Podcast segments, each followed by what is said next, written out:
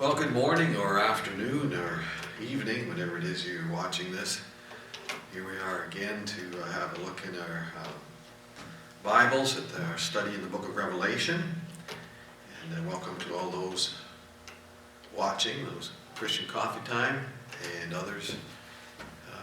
My name's Paul, and they call me Pastor Paul. Nonetheless, here we are. We're going to have a look at some stuff here in chapter 12. This is the 26th video, and we're just taking a kind of an overview and just delving into a few things as we go along to give an idea of the structure of the Book of Revelation and how things unfold and the whys and wherefores and all that. We've been looking at the Bible, and it is the Word of God, and we're taking it as the final authority on any matter. When we look at these things, if we come up across something that we've maybe been taught or whatever, if it doesn't jive with the Bible, we have to set it aside. Okay, we're going to set that out. So make sure you have some writing material to copy down references and the things that we talk about. You probably don't have a good enough memory to recall all these things that we touch on. It would be a very rare thing, so jot it down for yourself for future reference. One of the laws of the teacher is repetition. We go and repeat things over and over again before we move on to new material. And you must do that yourselves, continually reading the Bible and going through your notes and stuff that you've learned and go back over it. You'll find it's a great help for yourself. Let's just have a word of prayer. Our Father in heaven, we just thank you now, and we pray in Jesus Christ's holy name. Lord, you guide us and you'll help us to understand these things and be encouraged by these things. Thank you for this glimpse into the future here, Lord. And Lord, may it just cause us to, well, it will affect our lives here today. Lord, that we would be more zealous for you, there to tell people about the Savior. Lord, help us now. We thank you in Jesus' name. Amen. Well, let's get going. Chapter 12, you have your Bibles ready there. And I call this chapter an introduction into chapter 13. It's not really a fair way to do it because that just makes, well, it's less than something else. It's not at all. This is just essential information. If we jumped right into chapter 13 without this chapter, you wouldn't have some of the information needed to understand the what and the why it's taken place or will take place. Remember, these are future events. If you go back to Daniel chapter 9, verses 24 to 27, it tells about the 70 weeks of Daniel, which are 77s in the Hebrew. These are 70 groups of 7 years each, for a total of 490 years. You'll notice that the 70th week, the last one, in verse 27 there in Daniel, talks about what we call the Antichrist, or the beast that is called in chapter 13. He's made a covenant with Israel and made a false peace on the earth, and that's fallen apart already. But in the midst of that 7 years, he turns on everybody. And he wants to be worshipped himself. And that's what we're approaching here. Chapter 13 is that midway point where we see the Antichrist standing up and wanting to be worshipped. So this is a background for that and some of the things that happen. We have a scene of things in heaven. We get looking into the spiritual right here, where chapter 13 goes back down onto the earth and looks at it from an earthly standpoint. This is more of a spiritual standpoint, looking into the supernatural realm and stuff, if we could put it that way. An introduction into 13. Now the seventh trumpet has been sounded, so you know that with the seventh trumpet, that's the third woe, the terrible woe to come upon mankind. Now the trumpets, we know, are part of the wrath of God, and the vials, or the bowls, are the second part of the wrath of God. The seals themselves are not the wrath of God. Don't get that mixed up. Some people get that mixed up, and then they're mixed up all the way through. And just take the Bible for what it says. Excuse me. The third woe, the dragon, the devil will be focused upon the earth and his wrath and his man, and it's his time to rule. God gives him this. He doesn't have much time left. And as we look at that and consider that for a moment, there'll be a lot of what I call rabbit trails. We're going to look at other portions of Scripture and other topics. When you look at, and maybe instead of turning there, I'll just mention it, and you can write it down and look at it later. When we look at the devil, he wants to be worshipped, okay? There was a great jealousy when God created and made the earth and all the creatures and everything, and then he puts man made in his image to rule over it. We see the devil upon the scene there, and there's some great jealousy and envy, and from that we see there's his rebellion and so on and so forth. There's an interesting thing in Isaiah chapter 14 verse 13. There are what's called the I wills of the devil. He says, I will be worshipped, I will be like the Most High, and I think there's 5 of them there. It's interesting to read those. He says, I'm going to do this and I am going to be, and all that sort of thing. Well, God's going to give him that chance in the, some people call it the tribulation time. I like to call it the 70th week of Daniel, okay, from the prophecy of Daniel back in chapter 9. He's going to be given that time, in the, especially the latter half of it. I mean, he's been revealed in the first half. We saw him as the rider on the white horse. Now he's going to be seeing the Antichrist right there. The beast is coming. But look up that Isaiah 14 verse 13, the I wills of the devil. He says he wants to worship. And you know, that's what's taking place today in our world today, is drawing people to himself. And it'll mention it here as we look through how he deceives the whole world. It doesn't say how he deceives. We know how he does that. But he does, deceives the whole world, tricks them and such. We'll look at that. So we see, first of all, in chapter 12, excuse me, I got a bit of a tickle in my throat. There's 2 signs mentioned here. We call them signs because you see that word wonder? There's a great wonder in heaven. That word wonder means, it has the idea of it being a sign. It's shown to people, okay? It's shown, and it's shown to us right here.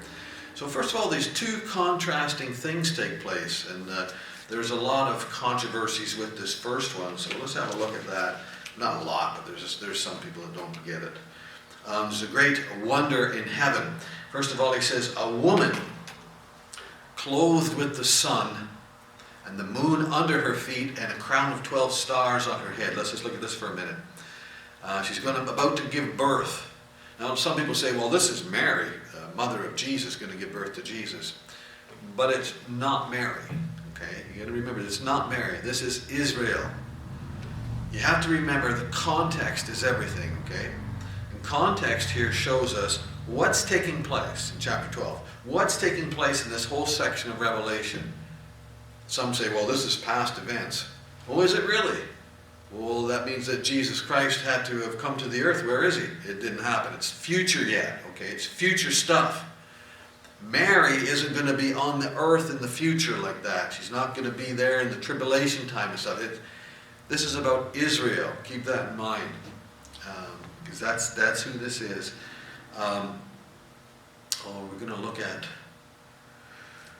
Well, there was a couple other things we're going to look at. Well, if you're jotting things down, you can go to, at some point, not right now, but later on, go to Zechariah chapter 5, and you'll see about this woman worship and stuff like that, and what the Lord calls it. He calls it a wickedness. And there's a thing for the end times where there's going to be this woman worshipped at the end times, and so on and so forth.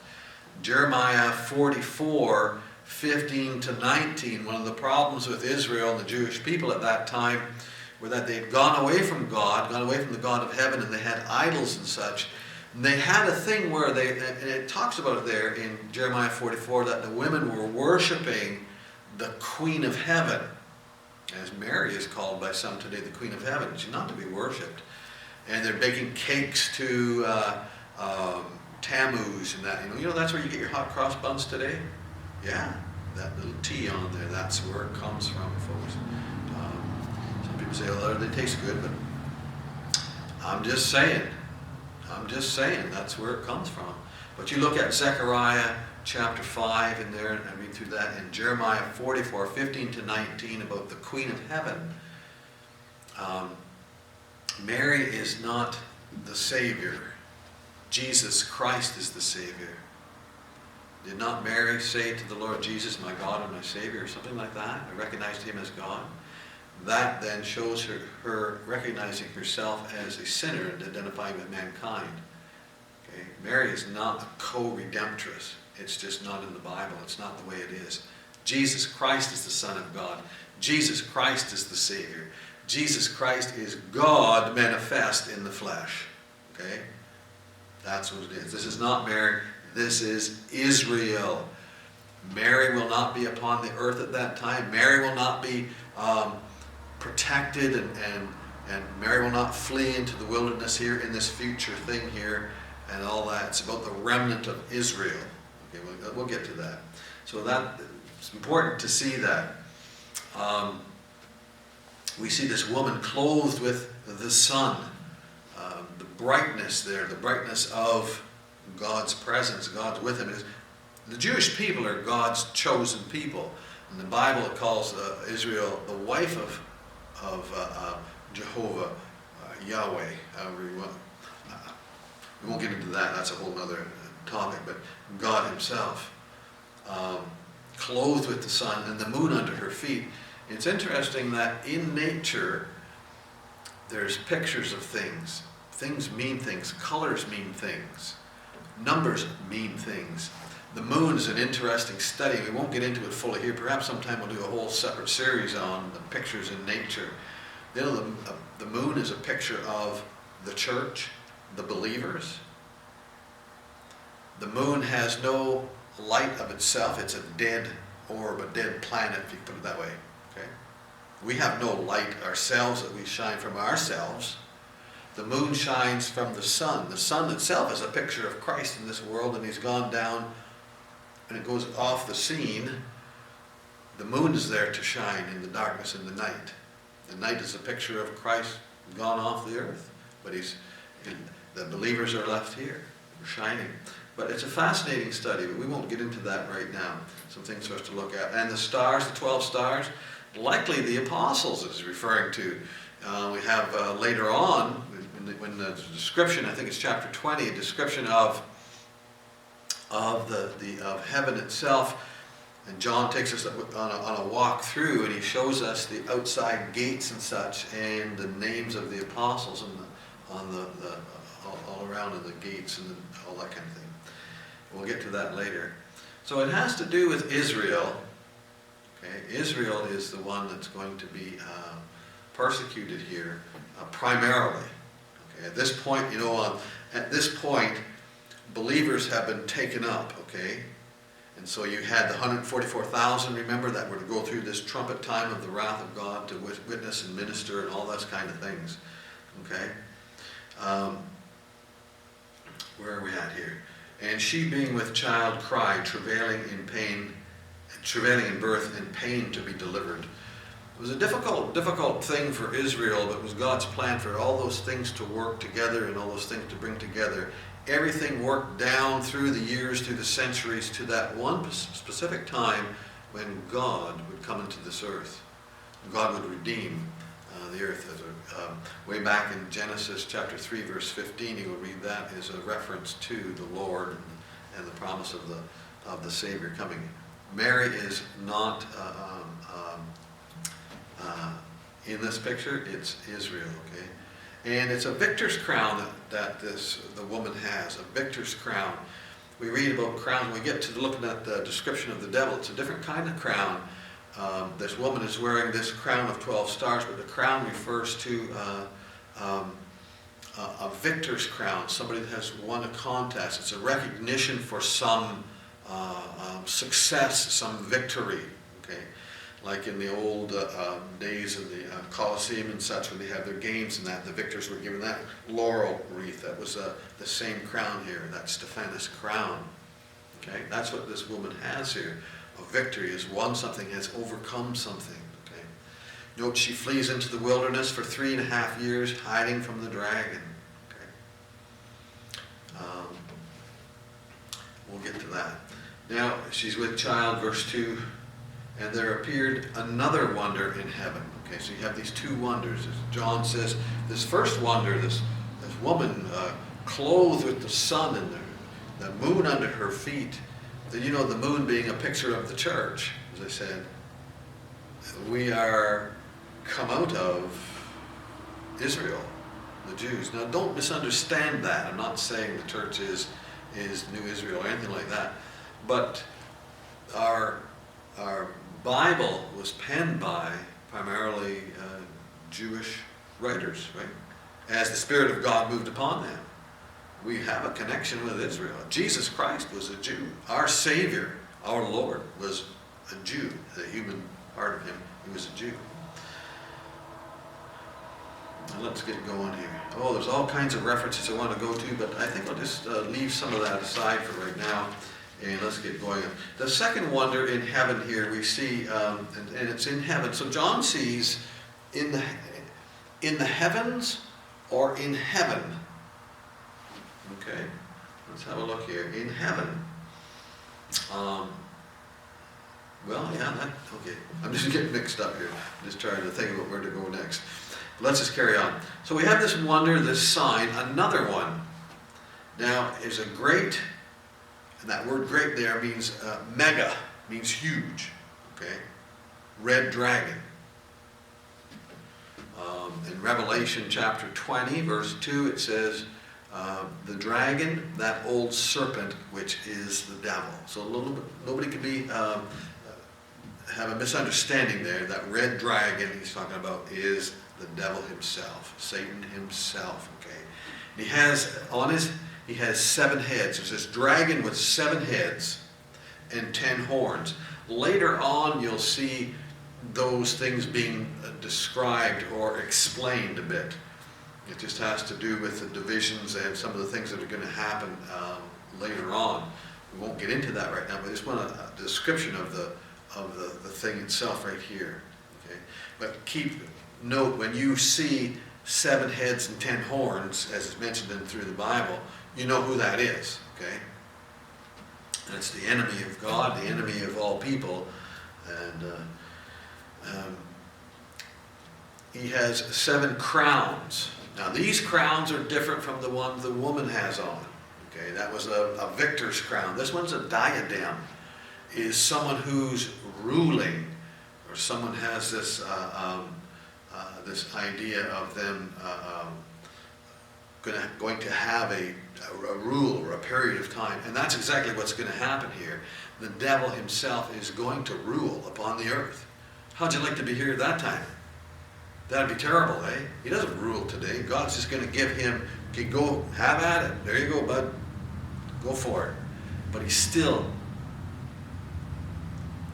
God has him on a leash. Okay, he can only do what God says, but it's going to be terrible for people upon the earth at that time. But he has this crown. Revelation 13:1 shows us that. Daniel chapter 7, I think it is verse 7, you can check that out too. Verse 4, we get to his tail. Now it says his tail drew the third part of the stars of heaven. That word drew right there is an interesting word. It has the idea of dragging something, maybe something against their will. A lot of people say, well, this is a reference to the fallen angels where Satan took 1/3 of the angels with him. They followed him in his rebellion. Well, there's a problem with that because this, as we're reading it right here, is future from us right now, eh? It's not happened yet. But Satan's rebellion has happened. So, you see, that doesn't really hold up. So it can't be the fallen angels, the unholy ones, okay? It can't be that. But we do have a reference in Daniel chapter 12:3 about those that witness and stand for the Lord will shine as the stars forever and all that kind of thing. Perhaps it has something to do with that. I just don't know. I'm not going to say what it is. I say, well, perhaps it's that. Perhaps it's something else that we just don't know about. But is it referring to the rebellion of the devil? No, that took place a long time ago, and we'll get to that later on. I have to watch my time, don't I? Wow, I get 25 minutes before my camera kicks out and I have to reset it. So we've already taken 20 and we haven't hardly got going here.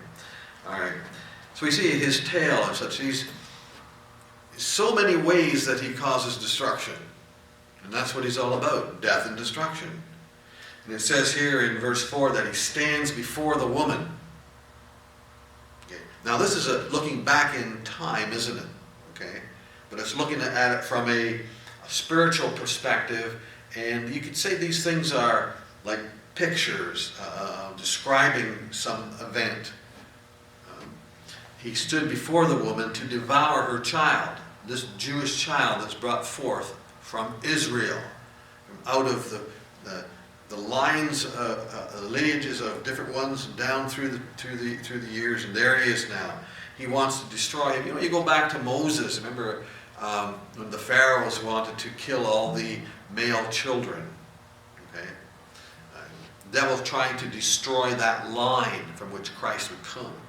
Even when Jesus was born, remember the wise men came from the east and such, and Herod, the king at that time in that area, wanted to know where Jesus was, because he was, they called him the king of the Jews, so he was all upset because there's another king now, I got to get rid of him.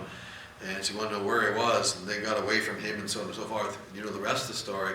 That he went, that Herod went in that area and killed all of the male children 2 years old and under.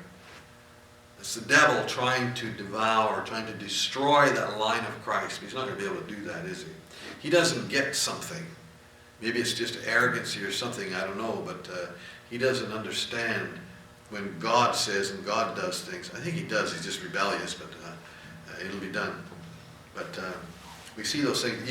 The line of the Messiah was not going to be stopped, but he looked to devour the child, to put a stop to that.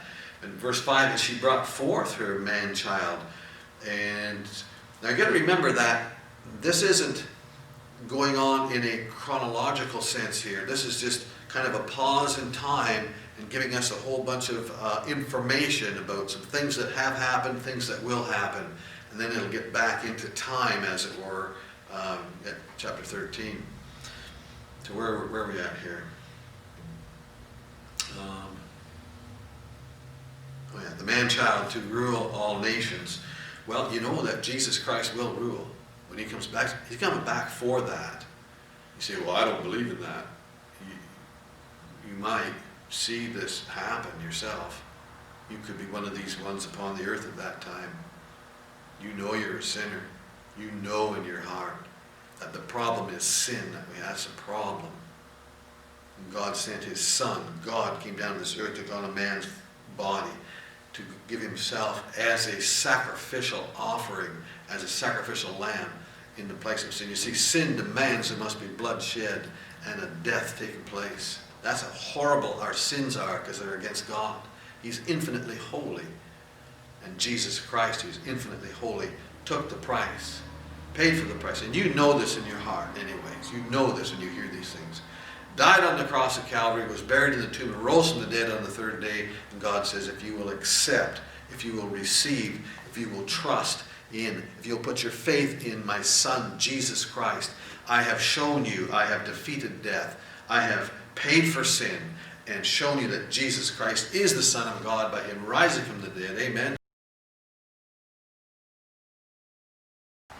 Hallelujah, he's alive. And anybody can be saved. And he's coming back to change this world, get rid of the world system as it is now, and set up his own rule upon the earth. And he will rule. He's the Lord. It's been decreed. He's coming. And it could be sooner than we think. So we see he's going to come back. Now, that word rule right there, in verse 5, has the idea not of rule as we think like our government rulers and stuff today. It's the idea and the word to shepherd. Like as a shepherd looks over and cares for and watches his sheep. Now that's an interesting thing. That's how God does things. And Christ is going to do that. He's going to shepherd the earth. He's going to rule over it, yet with a rod of iron, he says. But isn't it too bad that we don't have that kind of a rule today? We have a rod of iron sometimes, and you see around, and governments want to do that. But that shepherding idea to feed and to care for and to watch over, to make sure that everything's okay. And it says in verse 5 that her child was caught up to God and to his throne. You read Acts chapter 1, Jesus ascended right up. There he is right there at the right hand of the Father right now, interceding, praying for the believers. He's not praying for the unsaved. The Spirit of God's dealing with them. Jesus is at the right hand of the Father praying for the believers, praying for you and me today. Isn't that something? That's amazing. We get to verse 6. The woman, Israel, fled into the wilderness. Now remember, this is all future yet. So when these things come about, the dragon, he's going to do some things here. And Israel's going to flee into the wilderness, a place that God has prepared for her to be looked after. Now, will it be all of them? The remnant? It gets a little bit hard to understand here. I was just going over this earlier. So we see Israel fleeing into the wilderness, and yet, well, when we get to it, we'll reference it. Some say it's a place called Petra. I don't know if it is or not. I'm not really versed in that sort of thing. But it says that the woman fled into the wilderness, and she's, this is verse 6, a place prepared of God that they should feed her there 1,260 days. That's 3.5 years. Okay? So there you go. You got your seven-year period. Some call it the tribulation. Tribulation is actually just that first bit in the seals. This 7-year period, the 70th week of Daniel. Go read Daniel chapter 9, verses 24 to 27. This is that last week, that last bunch of years, 7 years together. What's half of 7? 3.5. That's where we are here. Chapter 12 is introducing that second half of that 7 years, the midpoint. The midpoint's at that seventh trumpet has sounded. This woe is going to come upon the earth. And he's saying that Israel will be protected. The devil will not be able to eradicate, will not be able to get rid of Israel, will not be able to get rid of the Jewish people, will not be able to get rid of any that trust in Jesus Christ. But remember, this is a midway point. The remnant will be protected during the dragon's rule, the Antichrist's rule. Now it shifts, shows us who the players are here, and now let's see what else will take place. Verse 7, and there was war in heaven. You know, all around us, as we read our Bibles, we understand we don't see the supernatural realm. But remember in Acts chapter 7, when Stephen was being stoned, he looked up, he said he saw heaven open, and he saw the Lord Jesus standing at the right hand of the Father. He got a glimpse into the supernatural realm, as it were, as you know, if we call it that. There's a war in heaven. Back in Daniel chapter 10, when Daniel prayed and he fasted for 3 weeks about the things that were a concern on his heart, the messenger that comes to him, I think it was Gabriel? I can't remember. Came to him and said that, well, it doesn't tell us it was Gabriel. The messenger from God that comes to him after the 3 weeks says, from the first day that thou didst chastise thyself, and so on and so forth, you were heard, Daniel. And I have come to answer. He says he was hindered by the prince of Persia, and there was, what we see is that even prayers are hindered. The enemy of the souls of individuals, the enemy of God, the devil and his unholy hordes want to even stop prayers and have an effect there. Okay? And there's war in heaven all the time and things taking place all the time. That this one was, we go read it, Daniel chapter 10, it's in there about this battle that took place.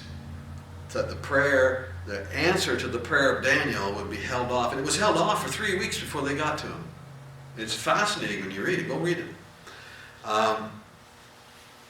So we see there's war in heaven will be Michael and his angel. Now, there are some around, some cults and such say, well, Jesus is Michael the archangel. Well, you've got a big problem there, buddy, because Michael is a created being. Jesus is not. Jesus is the Son of God. The Bible says God manifests in the flesh. Matthew chapter 1 says Emmanuel, which is being interpreted, God with us. God is not a created being. Anyway, we don't have to defend that. We don't have to go over that. It's Michael the Archangel is one of the top angels. Arch means arche. He's over. He's one of the top guys. Michael and his angels, the holy angels, fight against the devil and his group. Okay? So that's what's going to take place. You picture that in heaven. That's going to take place. In verse 7 it says there, the dragon fought and his angels, unholy ones. Verse 8, and the devil prevailed not. Okay, that word prevailed not means, to prevail means to be strong, to be powerful. So it's showing us that he was not powerful enough, and he was not able and will not be able to overcome. Michael and his angels prevail. They are strong and they are stronger.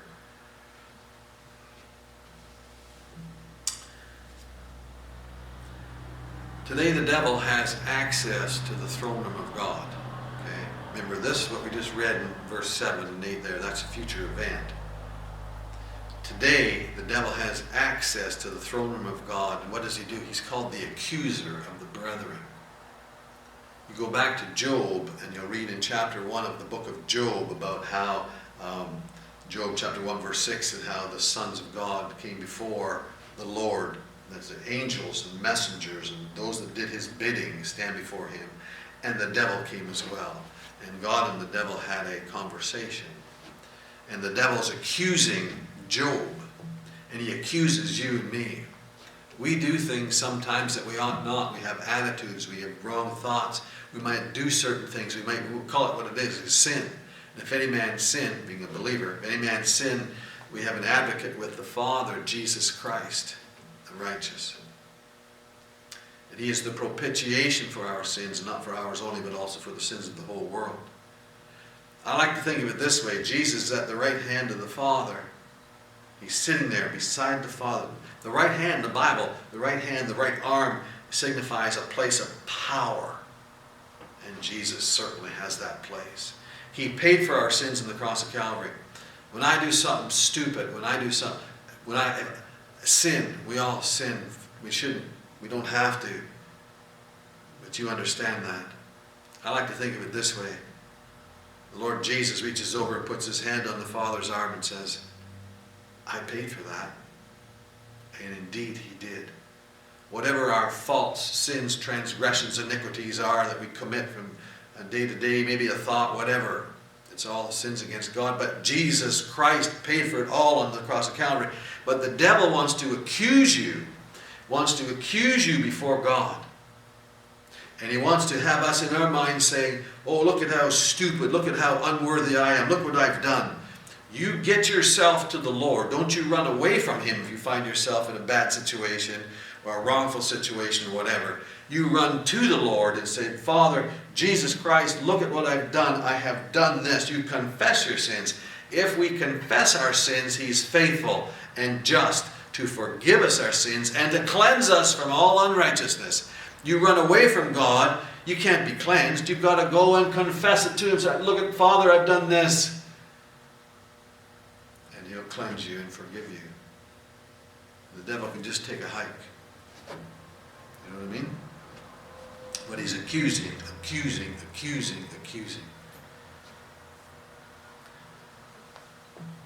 Look to the Lord. Trust in the Lord. Believe in Jesus Christ. Read your Bible and pray and draw nigh unto him. Yep, it's the best place to be. Let's get back into this. And prevailed not, verse 8, the devil prevailed not, neither was their place found any more in heaven. So this future time, at the midway point of that last 7 years, which we call the tribulation, and that the devil, there's going to be a battle in heaven. The devil's kicked out. No more going before God. No more accusing the brethren. He's kicked out down to the earth.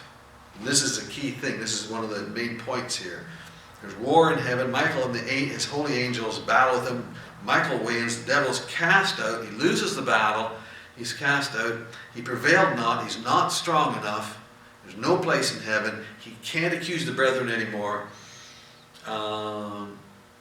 Verse 9, and the great dragon was cast out, that old serpent called the devil and Satan.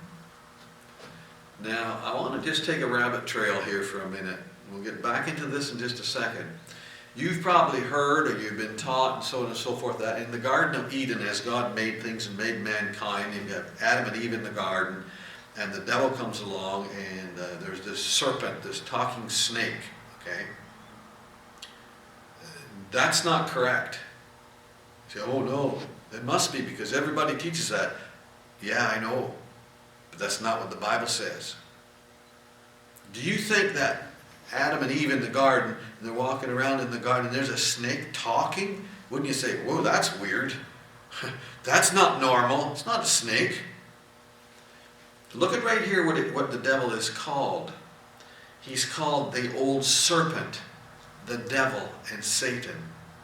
Now what I want you to do is write down Ezekiel 28.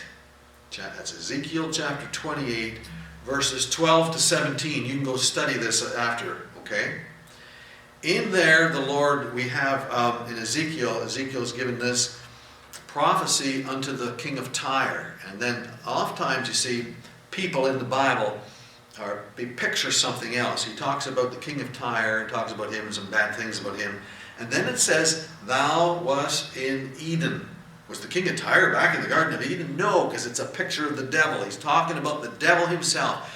He says, thou wast in Eden. The devil was in Eden. And then he goes on to describe what he looked like in his original, as he was created. He was the number one cherubim, the covering cherub, one of the guardians of God's holiness. A beautiful looking creature, and it talked about the precious stones and how he looked and everything. He says, you were in the Garden of Eden, in that, your original state. See, he hadn't been cursed yet. He hadn't been changed into that horrible thing that he is now. To teach the children and others that it was a serpent. No, it wasn't. It is the serpent, the devil. Read Ezekiel 28, 12, 17. He was in the garden in his glory, and he was trying to trick Eve. Adam and Eve have seen him before. He was one of God's top men, as it were. Top angels, top cherubim. My point is that read what the Bible says. If we teach or are taught something and we find in the Bible that doesn't jive, then you have to kick that thing out and accept what the Scriptures say. So what the Bible says, it's our final authority on all things. But let's get back to this. I have to watch my time again. I heard it beep last time. That's a good thing. Okay. The great red dragon is cast out, that old serpent and the devil. And look what it says there. Who deceiveth, and that's a past tense, deceived the whole world. The devil's going about, he's deceiving people today, isn't he? If you look at the things that are happening in our world today, look at some of the foolish things that are taking place, and some of the violent things that are taking place, and some of the immoral things and such. These people are being fooled. Yeah? Read 2 Corinthians chapter 4, verse 4, how the devil takes away from people's hearts when the gospel comes to them. He wants them to be oblivious to the light of the gospel. Check it out. That's what he does. That word deceived there means has the idea of lying and tricking. It means to mislead. It means to cause to go astray. He's trying to cause people to go astray from God and the things of God. Why? Because he hates people. He hates mankind because he's jealous, because we were made in the image of God. And for the believers, Christ lives right inside there. He really hates us. And he wants, doesn't matter if you're a believer or you're an unsaved person, the devil will be working, trying to get your way. Okay? But for the believer, you've got God and the things of God on your side. It means to cause to go astray, to lead into error. Check out 1 Timothy chapter 4, verse 1, in the latter times. It says, some shall depart from the faith, giving heed to seducing spirits and doctrines of devils. There's that going astray, causing them to go into error, leading them away, putting things in your path. Say, oh, that's nice, let's go this way. And yeah. The world today is deceived. The end times, and we are in the end times. And there's a lot of deception. You read Matthew chapter 24, when the Lord Jesus and the disciples were coming out of the temple and that, and they were showing him, look at this marvelous temple and all this stuff, and the Lord's telling them about when he comes back and all these stones are going to be cast down and all that, and they say, when's this going to take place? What's the sign of all this? And the first thing he says before he answers those questions, he says, you take heed that you are not deceived. It's going to be one of the things of the end times. 2 Thessalonians chapter 2 verses 1-3 about what's called the rapture or the gathering of Jesus Christ's people to him when he comes in the clouds, remember? It says, let no man deceive you by any means, for that day will not come except there come a falling away first, and the man of sin is revealed. Deception in the end times. Deception all around about us. Read your Bible. Know your Bible. If you understand what the Scriptures say, you'll recognize deception. You won't be fooled. Okay. Anyways, let's go on. Continue on verse 9. The devil was cast into the earth. Cast down into the earth. Okay, so you get the picture. There was war in heaven. Devil loses. Cast out. There you go, down to the earth. You want to rule? Hey, have at it. There you go. It was a punishment for him. You're done. No more access to the throne room of God. You're cast down. Back in the Garden of Eden, God cursed him after he dealt with Adam and Eve, and he dealt with the devil too, and cursed him, and he became something other than what he was. He was a beautiful creature before he became some horrible beast. A red dragon, he's called the serpent. Okay, horrible thing. Isn't it interesting today that generally people have an aversion to serpents? I don't like them. I don't like anything about them. I think that's a natural thing because it's a picture in nature. It's a picture of the devil. They are all snakes evil. Well, if you ask me, I think so. I don't like them at all. Okay, some people don't like spiders and such, but anyway, you may not agree with that, but nonetheless. Let's go on to verse 10. So you get the idea of what's happened here. And I heard a loud voice in heaven, now has come salvation and strength in the kingdom of our God and the power of his Christ. For the accuser of our brethren is cast down, which accused them before our God day and night. So in heaven there will be rejoicing. He's booted out, eh? But note this, because there's a great contrast happening here. In heaven they're rejoicing. Now remember, we read about the seventh trumpet will be the third woe upon the inhabitants. But look at what it says. Where are we at here? I should put my glasses on so I can see better. Hope you don't mind. The accuser of the brethren, accusing the believers of sin. We went over that already. Jesus Christ paid for our sins. He's cast down. Accused day and night. See Job chapter 1, verse 11. The brethren, the believers, the Christians, overcame the devil to be victorious over. Overcame by the blood of the Lamb, the blood of Jesus Christ. Acts chapter 20, check it out. It's called the blood of God. That's the only thing that will wash away your sins. That sacrifice of Christ on Calvary, shedding his blood for your sins. There he is. There he was on the cross. For your sins, for my sins, for the sins of the whole world. It took God to pay that price. And he did. And shed his blood.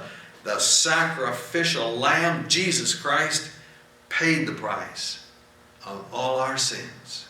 Trust in him. Receive him. Believe in him. Put your faith in Jesus Christ. You'll be saved. Check out Luke chapter 22, verse 20. Jesus, they call the Last Supper. And he's instituting this Lord's table. In Luke 22 and 20, he says, this is the new covenant in my blood. It says that in verse 11, that the believers... excuse me. The believers... I was checking my time here. I got 5 minutes. The believers overcame him by the blood of the Lamb and by the word of their testimony, their witness, the fruit of salvation. So we can see from that, we just take an application for ourselves. Yes, we're saved by the blood of Jesus Christ. We are. That's the way you're saved by it. That's how your sins are washed away. You're trusting in Christ. But a thing that naturally takes place and happens When you first got saved, you went around telling everybody about Jesus. You probably did. That's one of the things that happens.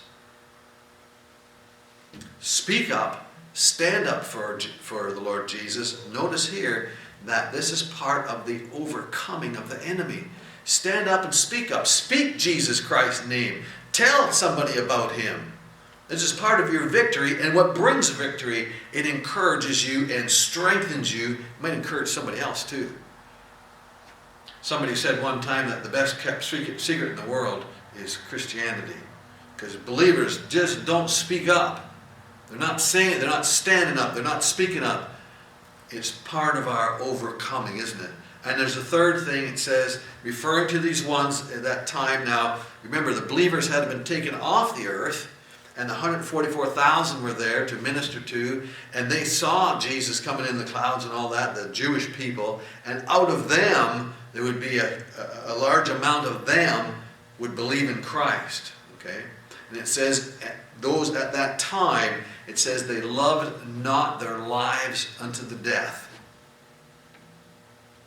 You got the devil's coming down, and he's going to be in the Antichrist, and he's going to persecute, and it's going to be horrible havoc upon the earth at that time. And he'll put them to death, and they'll be martyred. But to stand up for Jesus, even if it means that you will lose your life. For believers in Jesus Christ, keep this in mind. Death was something that people feared. Hebrews chapter 2, I think it's verse 9, that the devil holds the fear of death over people. But now if you're saved, you're born again, death is your servant to usher you into the presence of God. Isn't that an amazing thing when you think of it that way? It's not something to be feared. It becomes your servant. It becomes something to help you, to get you.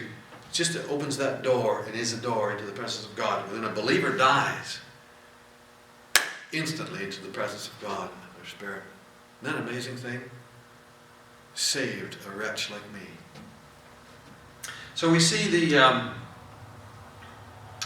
not their lives unto the death. Now verse 12, look at this. Therefore, when you see a therefore, you have to look and see what the therefore is there for. It means because of all these things that went on just before, we have this thing happening. Okay, verse 12, therefore, rejoice. So there's rejoicing in heaven, okay? The devil's cast down. Believers are victorious. Ye heavens and ye that dwell there. So there's rejoicing in heaven for its inhabitants, but woe upon the inhabitants of the earth. You have that contrast. Rejoicing in heaven, you're going to have such a woeful time, those that are on the earth, the inhabitants of the earth, because the devil has come down to you. He's come down to your doorstep, having, look what it says, great wrath. Now that word wrath right there is the idea of fury. He's absolutely infuriated. It's an explosive rage. This is the third woe. This is the woe.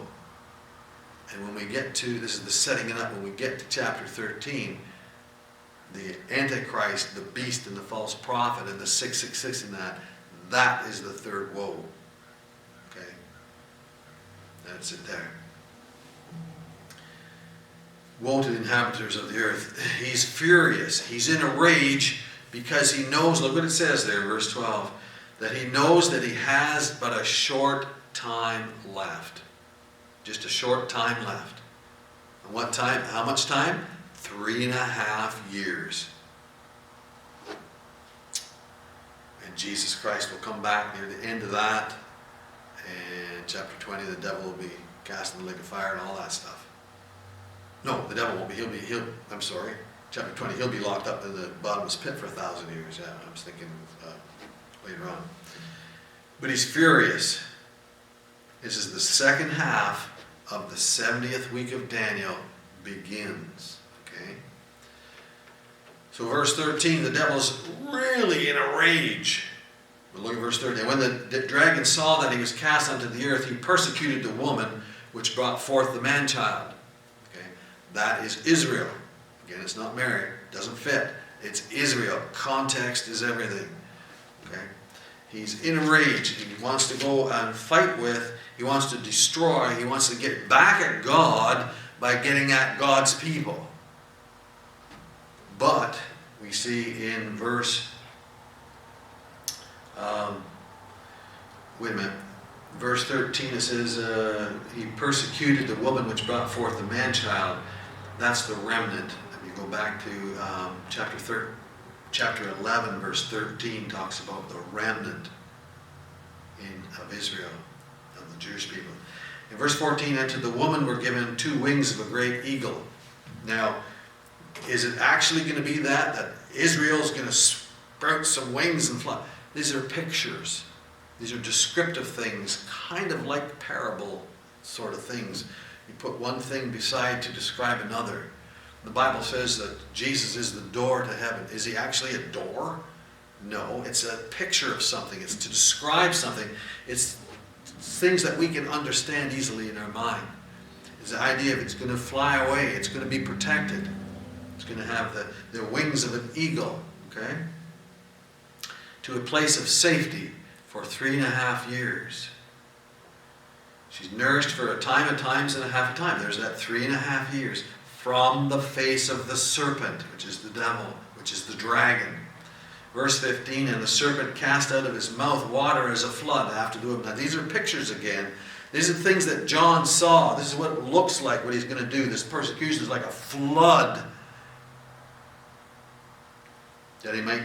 carry away the woman, carry away Israel, and the earth help the woman. There will be those that will help. There will be protection for them.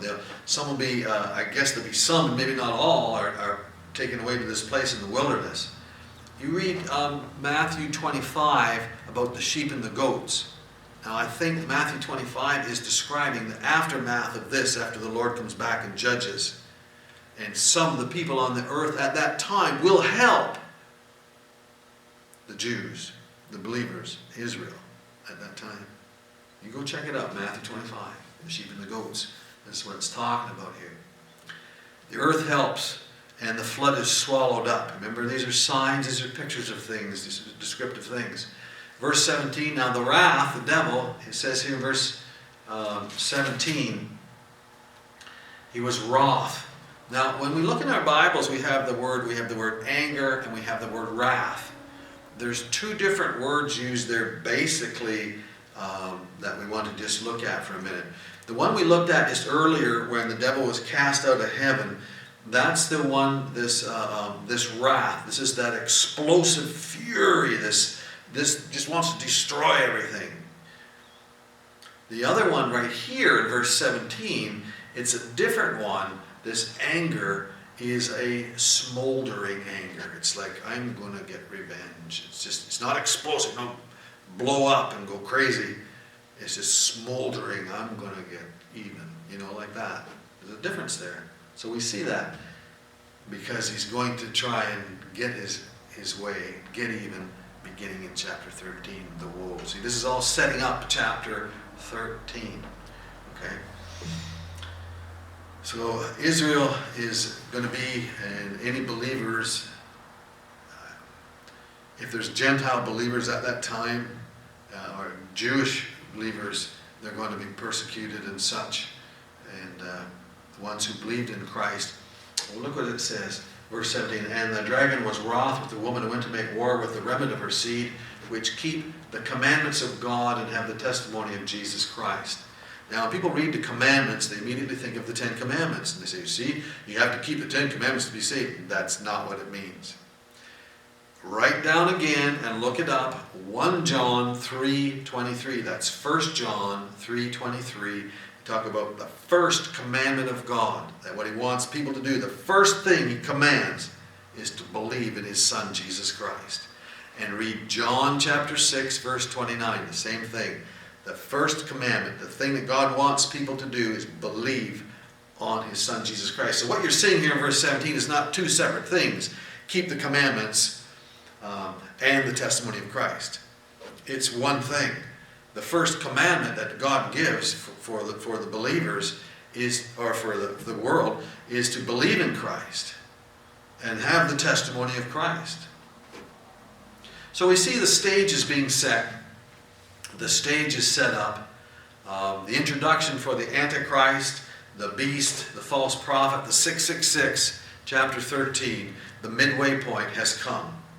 So chapter 12 sets that up, that war in heaven, the devil's cast out, he's really ticked off, he will be really angry, furious, comes down to this earth, and his man, the Antichrist, who has been on the earth at this time, he's revealed, he's back, he's the rider on the white horse. He's involved in those wars. He was involved in that false peace at the beginning and so on. He's involved in persecution of people already. But now he's going to want to be set up as God himself. He wants to be worshipped as God himself. Remember he said, I will. Way back in it, where I mentioned earlier about the I wills of the devil. It says, I will be as the Most High. So you take those things and you see the importance of writing down the references, okay? Because there's so many verses that describe and give us more information. And that's how you study your Bible, line upon line, precept upon precept, rightly dividing the word of truth. Amazing thing that we are here looking into the future of the earth, the future of some individuals. If you're saved, give thanks. Praise God. If you're not saved, you better run to Jesus. Today is the day of salvation. He loves you. For God so loved the world that he gave his only begotten Son, that whosoever believes in him should not perish but have everlasting life. It's the scriptures. That's the message of God for you today. Thank you for your time. Thank you for your attention. Read chapter 13. It begins that thing people are talking today about, oh, this and that's the mark of the beast and such. No, it's not. Not yet. For one thing, believers are still here. Okay? And we won't be here to see these things. A lot of things to think about, a lot of things to look at, but do your homework, read through, compare the scriptures, pray, read your Bible, look to the Lord, stand up. It's our victory. Let's claim it. Let's live for the Lord. Thank you for your time. See you next time. But Lord bless you. Thank you. Bye.